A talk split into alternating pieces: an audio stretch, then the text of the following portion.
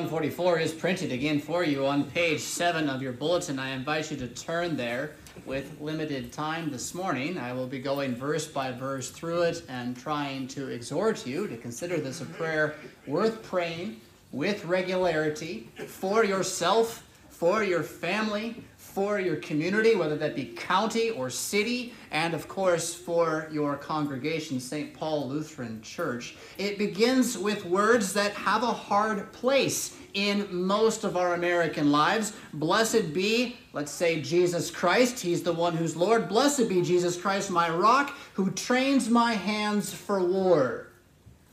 Now, I know you're not normally planning to go to war against your neighbor in your neighborhood, at least not yet. There are some in our society who would like to talk as if that's coming. Maybe they're right, maybe they're wrong. Certainly, in such a day, you would want to have confidence that your God is on your side. That if in fact you are being assaulted, that your duty to protect your neighbor and your children and those around you who are good is something that you would want to know God is wanting you to do. But let me suggest that before that day comes, training your hands for war recognizes that we do not wrestle against flesh and blood, but first against principalities and powers of the present darkness. If there is some sort of global conspiracy at the moment seeking to put to an end all of the good things that Western civilization has and has done, let me suggest that before any secret council of men has planned such a thing, it really is about the diabolical wickedness of the devil and his hatred of goodness. He hates law and order. He hates fathers. Of course, the patriarchy would be a wicked thing in his sight, since the father of all lights, the God of all gods, is who he's in rebellion against. And if he can convince little men to become women and little women that they ought to be men, well, then he's certainly done his job. So when Paul, excuse me, when David then says, Blessed be Jesus Christ who trains my hands for war, we want to hear this first and foremost as the God who has redeemed us into a thinking that is clear that we would use our hands for good and not for evil, that our minds would be set free and clear according to his holy word in all things, that no matter what lies of the devil come our way, what flaming arrows he might shoot at us, be they that we would reject nature, or be they that we might think our sin is too great and our shame is too heavy for Jesus' blood to buy us, we would know those things to be the lies that they are and we would fight back with the shield of faith and the sword of the Holy Spirit. He trains my fingers for battle. He is, verse 2, my loyalty. Kesed, I've said this word before to you. Kesed, loyalty. It does mean love, but it means commitment as well. He is my loyalty and my fortress, my stronghold and my deliverer, my shield, and he in whom I take refuge, who subdues my peoples under me. All of that, words about how God is for you, not against you. He is your protector. He is the place to go when things are rough. And for you, Christian, that means today and tomorrow and every day going to Him in prayer, going to Him with true words from the Scriptures about what you need, which again, the rest of this psalm is going to give us. And then we will see Him subduing people, subduing peoples under us, whether it be your children, living in faithful submission to you, whether that be simply that we show ourselves at St. Paul Lutheran Church to be a strong force in the community for the pro life cause, and have others see us and want to be like us and follow us in that way.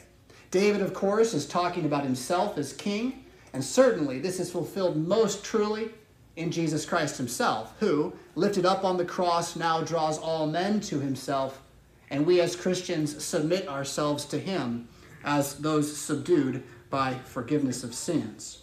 Verse 3 asks, Why, O Lord, what is man that you regard him?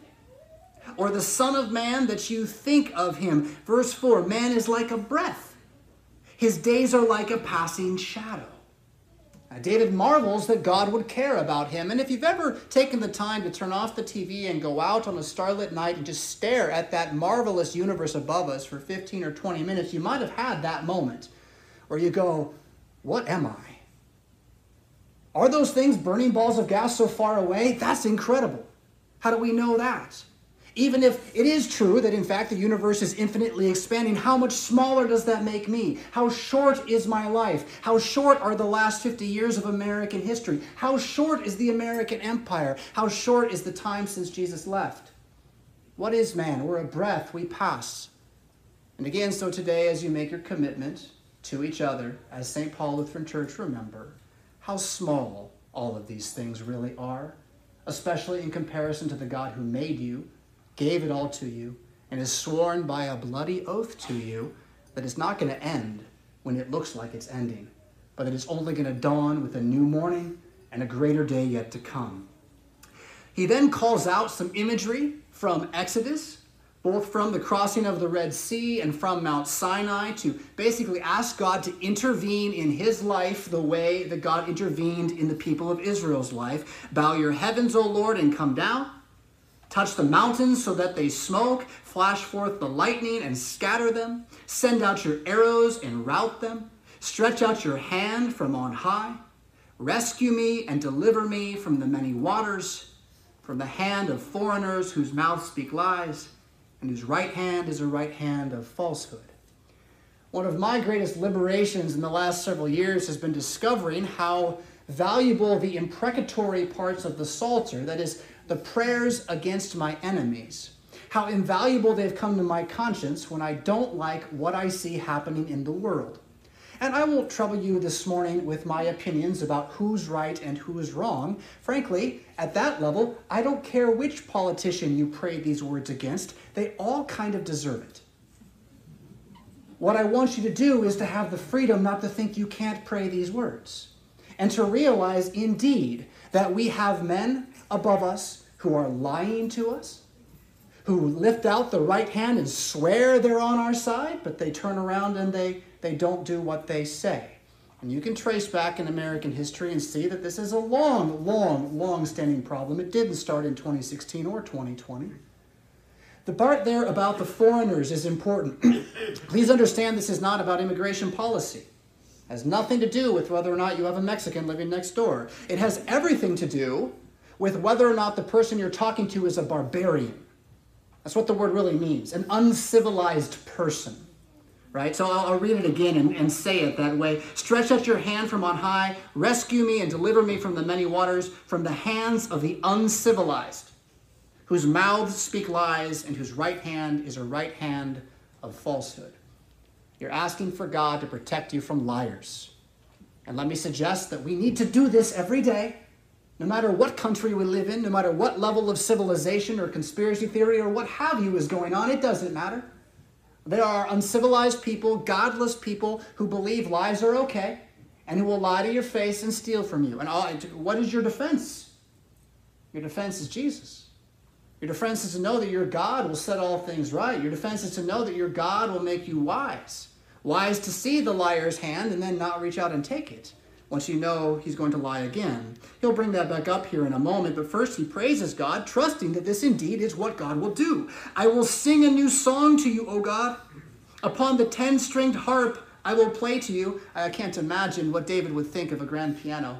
Uh, many, many stringed harp, if you think about it that way. Uh, he goes on, You who give victory to kings, who puts the kings in charge? Who's going to decide the end of the conflict in Ukraine and in Russia? Will it be Putin? Will it be someone from the United States? No, it will be Jesus. Jesus will decide.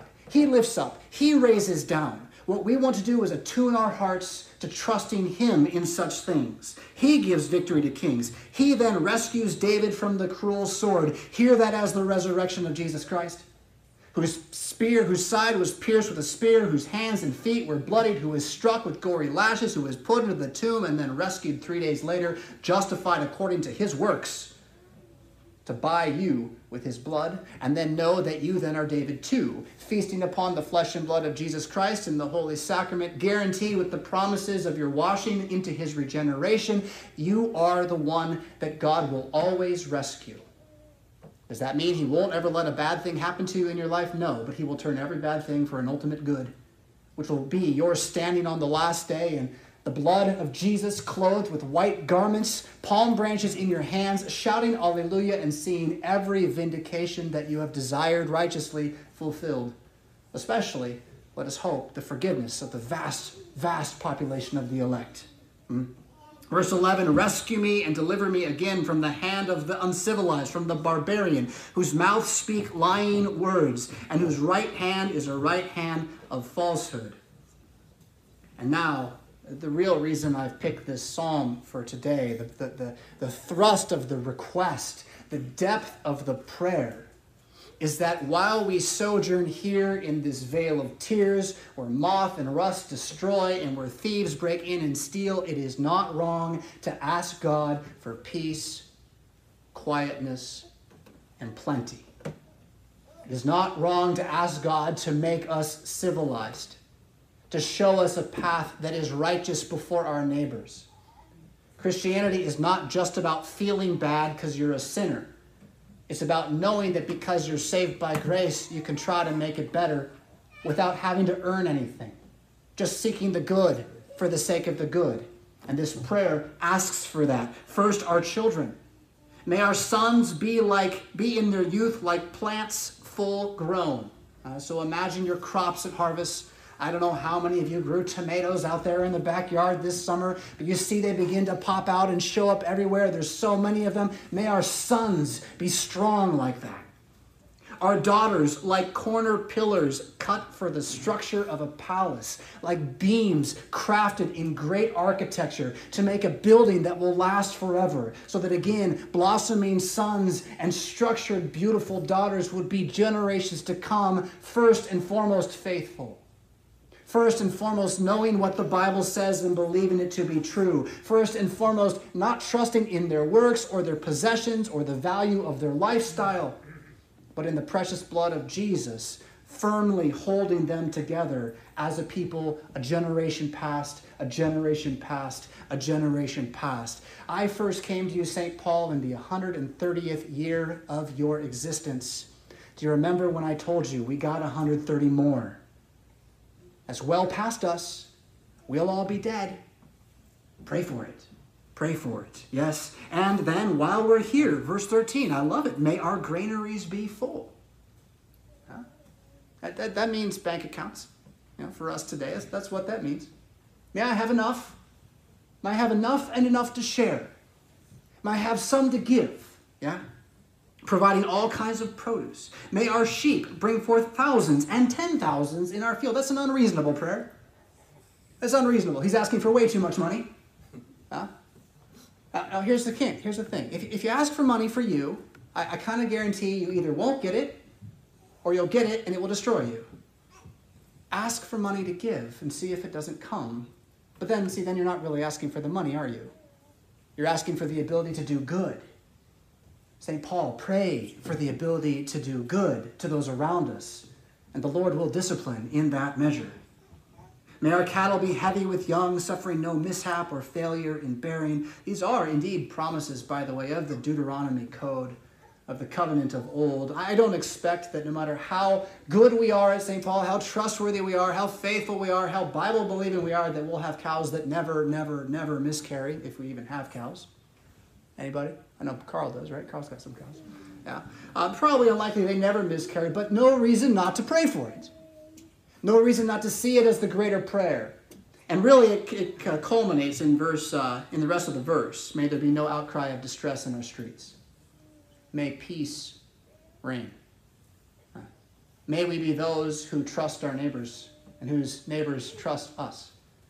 May we be men and women of virtue and honor, integrity and uprightness. A worthy prayer. Blessed are the people to whom such blessings fall. Blessed are those who are given faith in Jesus Christ to walk according to his word, trusting in his grace and his blood to be sufficient for all things, and therefore freed to hunger for what is good, rather than to be afraid that we're always doing what is evil. Blessed are those people whose God is Jesus Christ. I commend to you the Psalter. I know many of you have started reading the Bible more in the last year or two. If you haven't picked up the Psalms, do it. The Sons of Solomon and Daughters of Wisdom packets are a good way to start. They give you just a few of them, they're all printed there, and they give you times of day to pray them. And the idea is yeah, you pray the same one every day. Pastor, won't that get boring? Only if you're not paying attention. What'll happen is you'll memorize them. What'll happen is when you don't do them, you'll start to miss them. What'll happen is you'll start to see them happen in your life. And all these things, St. Paul Lutheran Church, I almost started with this, I'll end with this. I am so blessed to be your pastor. My journey in the pastoral ministry was not an easy one, and I continued to bear wounds and scars. I was afraid to come here today. I'm afraid of gatherings at church because of past things. Nothing at St. Paul, past things. The social tension is high. And yet I am continually blown away by your, your meekness, your hunger for the Word of God, your gentle spirit with each other, your welcoming of other people. And so I don't say this so you'll say, well, good for us. I say this so that you'll join me in praying for more of it, praying that we would have more of it to share, praying that other disciples would join us, praying that we would be a light to the nations and a city on a hill in our little corner of Rockford, Illinois, uh, praying that we would never forget that it's all a gift from Jesus. In the name of Jesus, amen.